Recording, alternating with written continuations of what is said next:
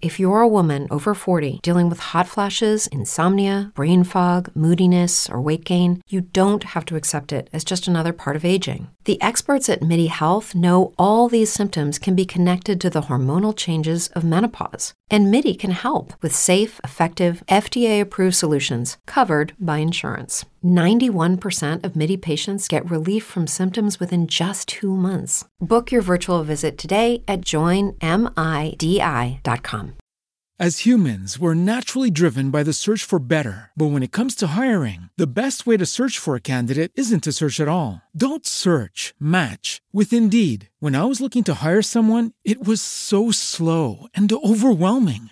I wish I had used Indeed. If you need to hire, you need Indeed. Indeed is your matching and hiring platform with over 350 million global monthly visitors, according to Indeed data, and a matching engine that helps you find quality candidates fast. Ditch the busy work. Use Indeed for scheduling, screening, and messaging so you can connect with candidates faster. And Indeed doesn't just help you hire faster. 93% of employers agree Indeed delivers the highest quality matches compared to other job sites, according to a recent Indeed survey. And listeners of this show will get a $75 sponsored job credit to get your jobs more visibility at Indeed.com slash podcast. That's Indeed.com slash podcast. Terms and conditions apply.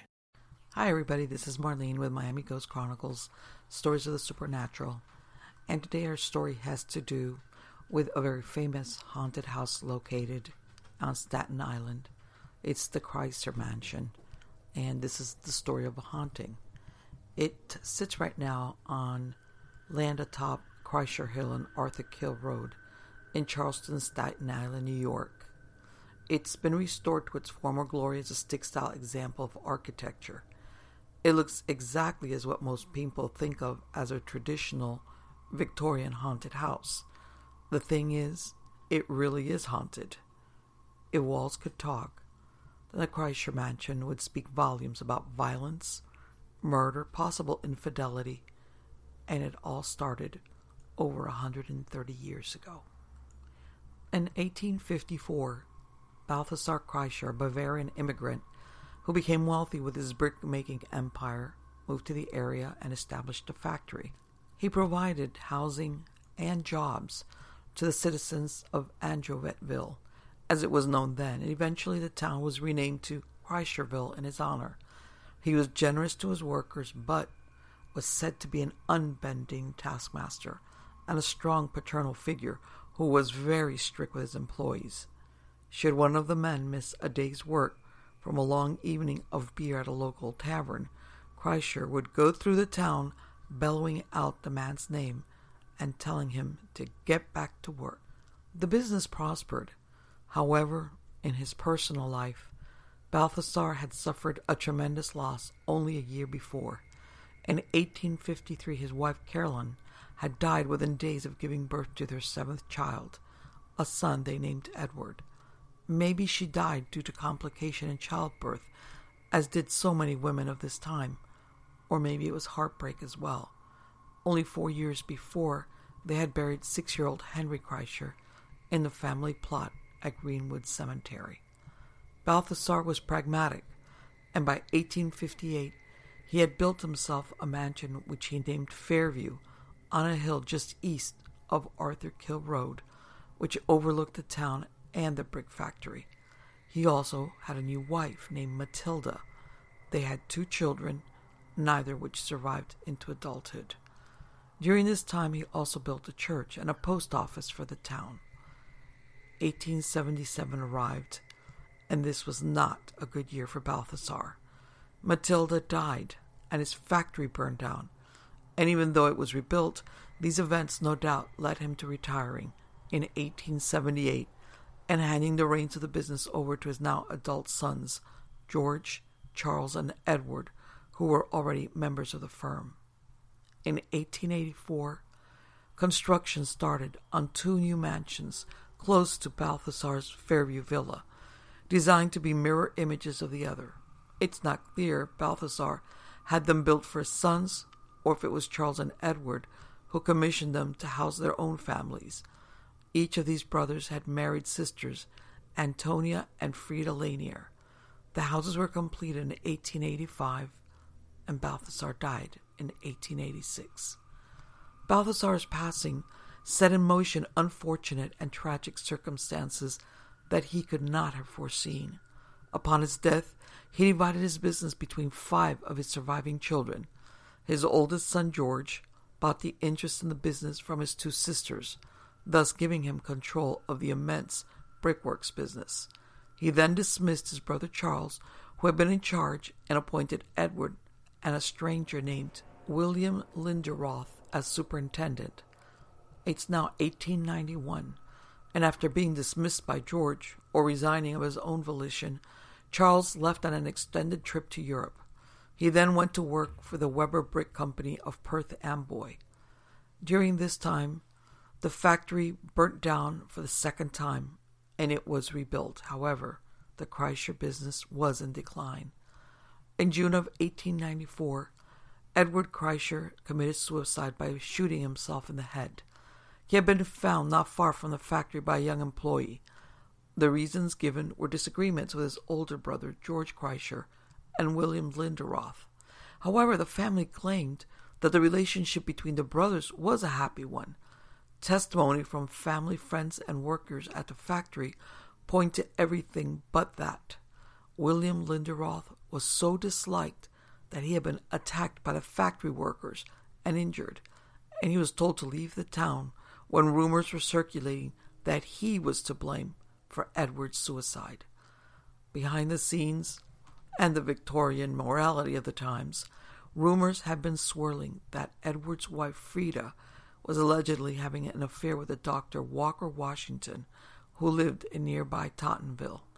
She was reported as being prostrate with grief when she learned of Edward's suicide. But whether the stories of the affair were true or not, within 18 months she had married Dr. Washington on Christmas Eve of 1895. Could this have contributed to Edward's decision to take his own life? Possibly, but whatever devils drove him to take this action, he apparently did not find the peace he sought, for he is reported to be one of the spirits that haunt his brother's home. His widow Frida is thought to be the female ghost seen in the home. However, she lived for many more years and was reported alive and well in the 1900, 1910, and 1920 census as Mrs. Washington. It appears she had passed away by 1930, and her husband Walker died in 1939. Edward's suicide was the beginning of the end for the Kreischers and their business, and in 1899 they declared bankruptcy and the factory was won at auction by Captain Peter Androvet, a member of a prominent family who had lived in the area since the 1700s. He kept the name of the company, but by 1927, the factory had closed and it was razed in 1936. In 1916, as World War I was drawing to a close, anti German sentiment was high, and the name of the town was changed from Kreischerville to its present name of Charleston in order to honor Charles, but not sound so Germanic. George Kreischer, who might have played a part in the suicide of his younger brother Edward, died in 1910 in his home in Manhattan, where he had lived for many years. Charles Kreischer, the last surviving son, had also moved to New York by the time he passed away in 1917. Balthasar's youngest daughter, Louisa, had married into the Steinway family of Steinway and Sons piano fame and moved away. Many of the members of both of these prominent families are buried in Greenwood Cemetery in Brooklyn. The homes built by the Kreischers, left unattended, fell into disrepair, and Balthasar's Fairview mansion burned down in the 1930s, and Edward's mansion was torn down in the 1940s, only leaving Charles' home sitting atop Kreischer Hill. Neither one of these events claimed any lives, and records cannot be found to substantiate the claim that one of the Kreischer sons and his wife died in a fire, or for another death which was described as a German cook who either committed suicide by hanging or was murdered in the kitchen of one of the homes in the early 1900s. In 1968, the Kreischer Mansion was made into a landmark, thus sparing it from demolition in the future, and in 1982 it was placed on the National Register of Historic Places. A view of the property during the 1980s show that it stood unattended with a locked gate at the entrance and the shrubbery around it overgrown and blocking a full view of the house from the street. Throughout the years, the house had gained a reputation as being haunted, and in the late 1990s, when it was a Victorian style restaurant and allegedly run as a front for the mob, employees and patrons reported spooky experiences while working there. A busboy described hearing sounds of arguing and doors shutting when he went down to the basement, which he couldn't account for. Others complained of being touched and grabbed. By 1999, the house was once again deserted after the restaurant failed. In 2000, Isaac Yomtovian bought and started to restore the property to its former grandeur, even changing its exterior color from white to a military green and yellow. Mr. Yomtovian did not live in the area and hired an ex Marine, Joseph Joe Black Young, as caretaker to look after the property. He did not know that Joe Black had connections to organized crime and had been dishonorably discharged from the armed forces after only a few months for going AWOL. In 2005, Joe Black was hired by the mob to kill Robert McKelvey, who had his own ties to organized crime and supposedly owed money. An isolated mansion under renovation, where he was the only occupant, probably seemed a perfect place to carry this out. Joe and Michael Maggio lured Robert McKelvey to the mansion once there, Joe attacked him, and McKelvey died only after he had been stabbed, strangled, and finally drowned in an ornamental pool close to the entrance of the home. Afterwards, Stefan Sicali and Jose Garcia were called in to help dispose of the body. McKelvey's remains were left in a shed while they went to Home Depot for supplies. Upon returning to the house, the body was dragged into the kitchen and placed on a mattress where it was bled out in order to facilitate dismemberment. The body parts were then taken into the cellar and incinerated in the furnace. A few days after he had disappeared, McKelvey's sister filed a missing persons report. However, a year went by and no one except the killers knew exactly what had become of McKelvey, and that his charred remains, which consisted of ashes, a bone, and teeth, were disposed of in a well just outside the entrance to the house. This homicide might have gone undiscovered, except that a year later, one of the participants in the murder, Stefan Sicali, turned informant and told the FBI about what occurred. Ironically, the fact that the house was being renovated worked in Joe's favor when the furnace was replaced with a newer one, thus eliminating a source of evidence.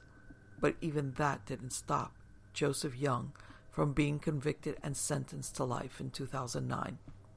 Gino Calestro, who ordered the hit, was sentenced to 20 years. Sicali was put in the witness protection program and let off for time served. These events did not detract from the mansion's appeal, and in 2009, scenes from HBO's Boardwalk Empire was filmed there. The scene where Richard Harrow, played by Jack Huston, murders Franklin Warner, played by James Reardon, was shot on the second floor of the Kreischer Mansion. During the filming, cast and crew reported several strange happenings over the 12 hours of the shoot, including the scene where they describe props moving without explanations and cameras turning themselves on and off. Members of the crew reported seeing a little girl dressed in period clothing who seemed to be lost. There were only two actors in the scene, both men, and there were no extras called for in the background. In 2016, Discovery Channel's Paranormal Lockdown featured the site in the sixth episode of the series. So, who are the ghosts walking the halls of the Kreischer mansion? Edward Kreischer is probably one of them. You might think that the obvious reason is that he committed suicide. But I think that it has more to do with the actual reasons he did it, or even if he did commit suicide at all. The newspapers reported on this incident cite that workers present at the factory that morning claimed he appeared to be in a good mood just a short time before his body was discovered. Even then, this was considered a suicide under mysterious circumstances. He was only 43 years old, wealthy, married, with an 11 year old son, and only had his older brother George to answer to. His grief stricken brother Charles supposedly held seances in order to contact him and get the most important of answers, which is why he had done this. These seances are thought to be another source for the hauntings, and considering how popular spiritualism was at this time, there was probably more than one attempt to contact Edward.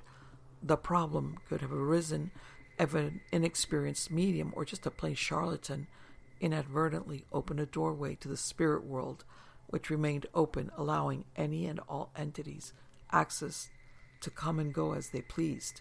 As to the lady ghost who's been heard wailing, and who appeared to former owner Joe McBratney in the 1990s, my bet is on Matilda Kreischer, not Frida. Why, you ask? Well, Frida, whether heartbroken or not, married someone else shortly thereafter and lived for many more years. However, Matilda was a different story. She was only 52 years old when she died in 1877. By then, she had buried two children, one of them Alfred, who died in 1863 when he was only five years old. He could be the ghost child, heard when all is quiet. Matilda lived in the Fairview mansion only a stone's throw from this location, and there's no denying her connection with her stepchildren and their families, since they were so young themselves when she married Balthasar and became a mother figure for them. And then there's what I call the forgotten ones. These are all the people who lived their lives anonymously inside the walls of the Kreischer mansion or worked in the Kreischer brick factory, which was less than half a mile from the house, who experienced moments of extreme emotion, whether unhappiness or grief, in the shadow of their wealthy patrons. How many servants lived in this home throughout the years? How many secrets and tragedies befell them, possibly leaving some stuck in limbo, yearning for someone to explain what happened to them or an opportunity to tell their story. They could be the source of residual sounds and feelings, their imprint, part of the emotional fabric of this place. For example, in an article dated October 1st, 1904, reported on the fatal injury of Louis Eckert, an engineer who worked at the brickyard and who died after his arm was crushed by machinery. Maybe there were others like Robert McKelvey who met a gruesome end in or around the mansion. However, there were never circumstances which allowed the truth of their demise to come to light, as it did in this homicide case. You only have to visit sites like the Doe Network, which catalogs missing persons and unidentified human remains, to understand how a person can be killed and never be found, or in some cases identified as a victim. These unknowns account for many intelligent hauntings and are found in locations where you least expect to. I think there's a plethora of candidates who gave the Kreischer Mansion its reputation for being haunted throughout its long history, long before McKelvey was killed there. And if his spirit lingers on, he must be looking around and asking, Who are all these people? As of February 2020, the house is up for sale for a little over $1.7 million. It boasts seven bedrooms, three bathrooms, 4,500 square feet, and sits on a little over an acre of land. But let's move on. Let's get into a few scary ghost stories because that is what you're here for, right? Although I currently live in North Carolina, I was born and raised in a split level in Staten Island, New York. Traditionally, when people think of Staten Island, they think of Italian girls with orange hands, the old orange ferries, and pseudo Brooklyn accents. There was a place, though, once upon a time called Willowbrook. Go on, look it up if you don't believe me. It housed the mentally ill, the emotionally unstable, and the developmentally delayed. This place was full of neglect and abuse, this place was exclusively for children. This place has been abandoned for years. It has always been a tradition for the kids on Staten Island to go to the abandoned Willowbrook and explore the ruins at night. If you wanted to get your adrenaline pumping, you didn't ride the cyclone in Coney Island, you went to Willowbrook. The abandoned buildings were mostly brick red. Ceilings were caved in, the walls were covered with graffiti, and the area was heavily wooded. There were three dangers we had to look out for. The first, abandoned rusted equipment. No one had cleared the area out, so there were still many unwanted items from the past left scattered. The second, dilapidated floors and staircases. Decades of neglect was causing the structures to fall apart at the seams. The third, the homeless. Number three was what scared me the most. Supposedly, once the facilities closed down, the patients and caretakers, without family or anywhere else to go, returned. The abandoned Willowbrook was a safe place where they could live and take care of each other. It was a home of a man named Andre Rand, who was convicted of murdering countless developmentally delayed children. Legends around a ghoul named Cropsy who preyed on children originated in this small place full of sad memories. This place was very real, and I was equally parts terrified and excited to go there. The first time I visited, I was freshly 14 and a freshman in high school. I went with a group of potheads intending to get high and run around in the area in the dark. We weren't even at the entrance for 10 minutes before a few cops escorted us home. My second visit was, unfortunately, unplanned. Due to the aforementioned drug use and general teenage misbehavior, not to mention falling ill with a pesky muscular disease during high school, the university I attended, the only one I could get into, happened to be right across the street. During finals week, my sophomore year, the library was open until midnight so students could study for finals. I didn't drive at the time, still don't, so my mother was supposed to pick me up once I was done. I left the library with a handful of students who had actually been studying, and they locked the door behind us. It was at this moment, as everyone walked away, that my phone rang. Hello? It's Mom. The car broke down. I can't pick you up. Can you take the bus home? Sure. There's a shuttle that goes right to the ferry. I can take the train from there. Okay, see you soon. Bye. My mother and I weren't exactly on the best of terms. The car was always breaking down, yet somehow fixed the next day. The campus at this point was impossibly dark. There were only a few lights coming from faraway buildings. The library behind me started to burn off its lights as I started to cross the dark field between me and the shuttle bus waiting area. I watched as the last shuttle bus of the evening pulled up, which only a handful of students were waiting for. I broke into a run. Something held me back. A gloved hand covered my mouth, while an arm grabbed me hard around the waist. I tried to scream, but only my feeble, muffled attempts could be heard. Shh! Don't struggle! A voice hissed into my ear. His stale breath was overwhelming my nose. I watched helplessly as the last shuttle bus of the night drove away. Once it was gone, I knew we were the only two people left on this area of the campus. He flicked his tongue into my ear. The feeling sent a chill to the core of my spine. I'm going to remove my hand from your mouth, he whispered hoarsely. You aren't going to scream. If you do, I will hurt you. Understand? I nodded my head quickly. He pulled the gloved hand away from my face. I inhaled the chill, crisp air as he pulled my cell phone from my pocket and put it into his own. My waist was still restrained, but my legs weren't. He had his free hand in my bag, I assumed to look for valuables amongst my political science and media textbooks, of which I had none. He was standing stupidly at just the right angle. I kicked behind me as hard as I could. He crumpled to the floor, hand between his thighs. I dropped my bag and started to run. Stupid bitch, he called after me. Thankfully, it took him a few moments to find his own feet. I was never much of an athlete, but in times of peril, whether it be bullies chasing me in high school or at this point, I always seemed to find the wind beneath my feet. My ideas was to go to the road behind campus and stop a car, any car, and go to the police. Once I reached the well lit street, I waited for a car to come zooming by. None came. At this point, I had two choices either run down the well lit street until I came to the block where the Orthodox Jewish families lived, or run into the dark woods across the street.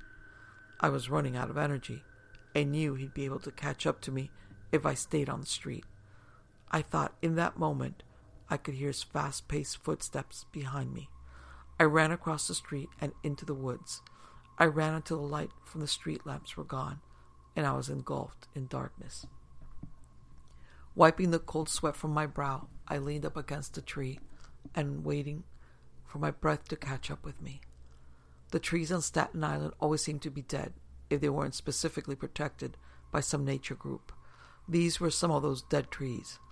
although numerous, none bore any leaves. Normally, the sky over Staten Island was a hazy purple from light pollution. Here you could see every last star in the sky. A full moon shone its pale light, too, making it slightly easier to see my surroundings. The whole area was silent. I couldn't hear footsteps, crickets, cars. There was nothing. Should I go back onto the street and look for help, or cut through the woods to the bus stop and 24 7 deli? I chose to cut through. Stupid me. It wasn't long before I reached the abandoned Willowbrook. Several brick red buildings, some without roofs, some with giant holes in the wall, situated several feet apart, came into view. I had almost forgotten about this place. Given the situation, I was shocked to find myself smiling, remembering the stories and the time I almost visited myself. And then I tripped. I felt a slight sting in my knee as I toppled over, the sound of a rusted wheel spinning breaking the silence. Behind me was an old wheelchair. It had been upright, but my tripping into it had toppled it over. One of the wheel spokes was broken, causing a horrible clacking sound to interrupt the squeal of its rotation. My knee was bleeding. I watched the wheel seemingly spin forever until the sound of footsteps crunching on the ground broke me out of my trance. Shit, I muttered, getting up off the ground. The nearest brick building was one with a roof. It would be nice and dark in there. Despite the stinging in my knee, I ran right for the entrance. There wasn't an actual door in the doorway, but the opening didn't allow for much light. I glanced around, barely able to make out the tens of rusted old bed frames lining the walls. The floor of the building was littered with old papers. I listened for footsteps, but heard nothing. Picking up one of the papers, I still remembered what it said as I squinted at each word. Alexis Franchetti, born September 1965, age 7, severe mental illness, talks to herself and numerous fictitious creatures of her imagination, begs other children to play with her, but finds ways to hurt them if allowed, treatment solitary and electroconvulsive therapy. I looked up at the bed that the paper was in front of. The frame was broken, but at each of the four posts were arm and leg restraints.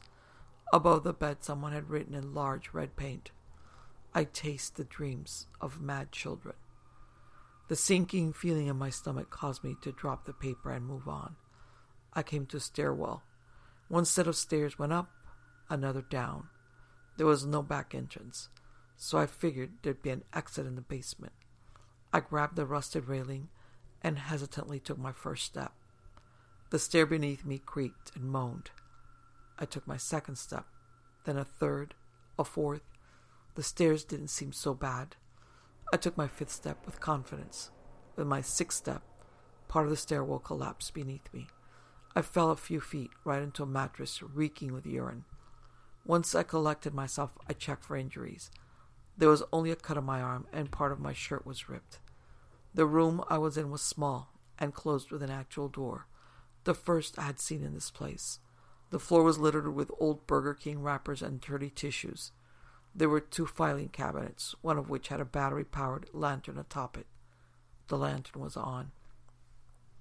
The walls of the room were covered in Polaroids. I studied a few momentarily.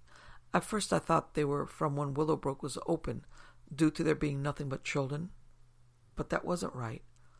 There were children, dirty and harassed looking, but the areas within the photos looked just like Willowbrook looked now. There were children playing in the woods, sitting on the rusted bed frames, and even some I'm a bit uncomfortable describing. One photo in particular caught my eye. There was a little girl wearing a powder blue hospital gown. Her short brown hair was a mess. She sat upon the rusted metal bed frame, her arms and legs restrained to her sides. There was a brown teddy bear next to her.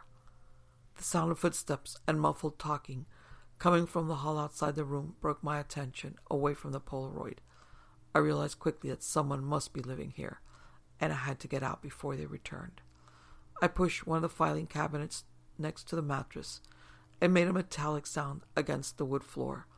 I vaguely remember seeing a knife stained with black on top of it while I pulled myself back up into the stairwell. I ran for the front door.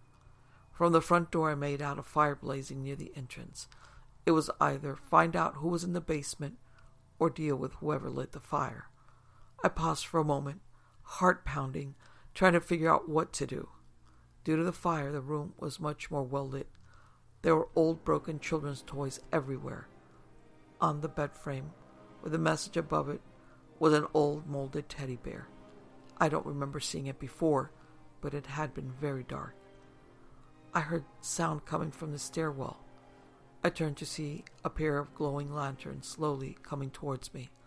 They were held so close together, so perfectly, they almost looked like glowing eyes. I ran for the fire outside. Never in my life had I been happier to see a group of high school kids getting high. Story number two. I worked part time security on the night shift at a psychiatric hospital one summer while studying at college. I worked with an older guy named Vincent. He had worked security there for years, so he sort of broke me in until I was ready to spend the shift on my own. The hospital itself dates back to 1845, although much of the building was built far more recently when they extended it in the 90s. It's huge. From outside, it gives the impression of a sprawling Victorian mansion house. That first week, he showed me around, which took almost half an hour considering its size. We began in security office where Vincent pointed to the tags posted under each monitor, identifying what area you were looking at on camera. Then we walked quickly through the patrol route I was to take on each shift, pointing out the various areas of the hospital as we went. We took the elevator to the basement floor where we passed a large set of double doors. That's the abandoned section of the hospital, Vincent told me. I thought he shivered a little when I said it. Operating rooms used to be through there before the new section was built. Elevator breaks down quite a lot on this side. Old wiring, he told me. If you want to get back up, you gotta go through there, he said, pointing at the double doors. He looked me in the eyes and accentuated as he spoke, the way people do when giving you instructions you must remember. You'll find the stairs to the first floor at the end.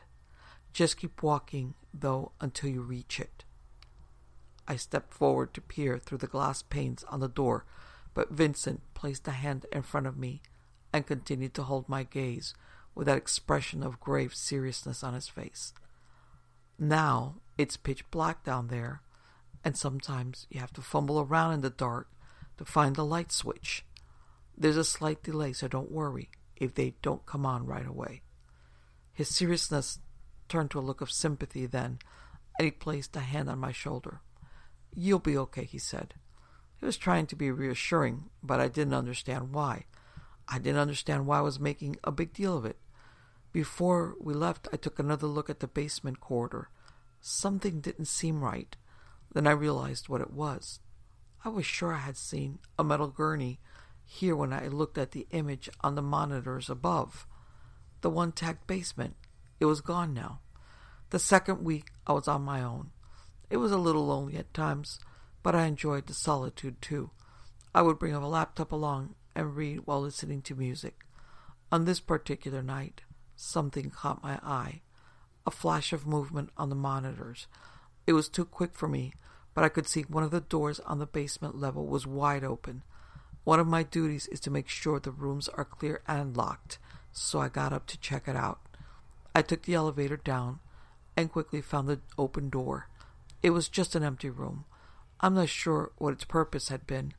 Clearly, there was nobody inside, so I locked the door, did a quick sweep of some of the other rooms, and then headed back down the corridor to leave. I had the uncomfortable feeling that I was being watched but I put it down to silence that surrounded me that was making me uneasy. I pushed the call button, but no elevator came. I pressed my ear to the metal doors, listening for the sound of movement, but all I heard were faint creaks and the occasional indeterminate sounds of pipes and other noises that old buildings make. I turned to the heavy doors of the abandoned section. I'd have to make my way through to the stairs that Vincent mentioned. I understood why Vincent might have been uneasy about the place. It was hellish. Apart from the almost total lack of light, it was also incredibly warm and stuffy down there due to the heating being on constantly. I don't know if they bothered to keep it heated. In truth, the corridor was littered with junk, metal bed frames, cardboard boxes. If you were completely down there alone, you were surrounded by pitch black empty rooms and hallways. Even during the day, it's likely the nearest living soul is halfway across the building. I began to navigate through the corridors, remembering to turn off the lights as I went, leaving each preceding corridor in darkness. I wish Vincent had at least walked me through so I'd know how far I had to go. I flicked the switch of the next corridor and waited for the lights to slowly blink on one by one, but nothing happened. I flicked the switch again uselessly. The lights from the corridor behind me provided just enough light that I could make my way through and find the switch for the corridor beyond, which I managed to do successfully, only losing my nerve once when my arm brushed against some spider web. I had to make a second trip to turn off the lights of the previous corridor before it proceeded again to the next room. I could see the exit sign ahead now. From behind, I heard a faint squeaking sound. I turned and peered into the blackness beyond the doors. I could tell the sound had come from a good distance behind me, somewhere back there in the dark. The sound came again, louder this time, nearer. Whoever was back there was getting closer. It sounded like somebody running the fingers over glass while running it past it. Squeak. Is somebody there? I called. No answer came. There was a loud crash of metal that startled me so much I recoiled a little. I was genuinely creeped out now, so I booted it out of there pretty fast. I reached the stairs to the second floor. I'd forgotten to turn off the lights, but I didn't care. I climbed the stairs, my heart thumping out of my chest. I pushed the crash bar on the fire doors and escaped into the reassuring brightness of the hospital. I began to relax again as I walked back to the security office. I felt pretty silly actually for getting in such a panic. Still, I wouldn't like to venture down there again tonight, I thought. The rest of the shift went by without any strangeness. The monitors showed only the hospital empty quarters when I returned. I had put the experience behind me until the next morning when I saw Vincent. He was sitting in front of the monitors, but he stood up when I walked in. How did the shift go? he asked. All right, I guess. I went to check out the basement, and the elevator died on me, but I found the stairs like you said. Otherwise, nothing to report. I told him about the elevator working. I didn't mention what happened after that. Then he got that sympathetic look in his eyes again. Who was that in the basement? Who was what? I asked. He paused for a moment. You didn't see anybody? See what? I had to ask before I showed you, he said. What do you mean, show me what? Then he showed me surveillance footage of the basement. There are two cameras on the basement level, since that area connects to the morgue where bodies are brought out and where deliveries brought in. I stared at the monitor and saw myself leave the elevator and walk down the hall. There was nothing apparently unusual until I noticed something on the second hallway camera. Standing just below the camera, almost out of frame, was what appeared to be the naked figure of a bald man. Only his upper half was visible, and he was facing away from the cam with his face in his palms like he was in pain. I felt my blood go cold as I watched myself turn the corner and walk down the hall. It would have been impossible not to see him standing there, but I walked straight towards him, completely oblivious to his presence. I locked the door, did my sweep, and headed back to the elevator, all while the man remained standing with his head in his hands. I left the frame as I headed to the abandoned section. The man made some movement. He jerked his head from his hands as though something had caught his attention, and now he was listening. Moments passed, and the man made no further movements. There are no cameras in the old section of the hospital, so I could only estimate I should be almost to the stairs at this point. Then it happened the scene that had caused me endless sleepless nights. I witnessed the nightmare that the security cameras had recorded. The man's arms reached behind him to grab something. Then he began to move at a sickening speed, and I saw that he had not been standing at all. This man had no legs to speak of. He was dragging behind him a metal stretcher on which was piled various human appendages hands, arms, legs, all of which appeared to be moving. The eviscerated man's upper body was somehow propelling itself down the corridor at such speed that the stretcher swerved and struck the walls.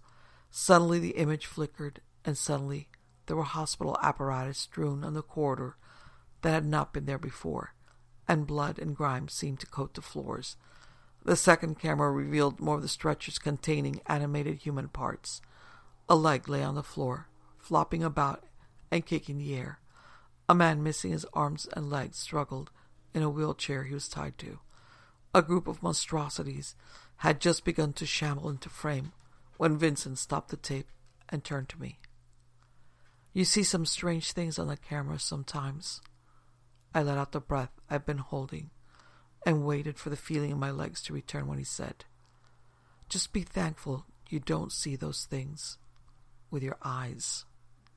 Hey guys, it is Ryan. I'm not sure if you know this about me, but I'm a bit of a fun fanatic when I can. I like to work, but I like fun too. It's a thing. And now the truth is out there. I can tell you about my favorite place to have fun Chumba Casino. They have hundreds of social casino style games to choose from, with new games released each week. You can play for free anytime, anywhere and each day brings a new chance to collect daily bonuses. So join me in the fun. Sign up now at ChumbaCasino.com. No purchase necessary. VGW. Void prohibited by law. See terms and conditions. 18 plus.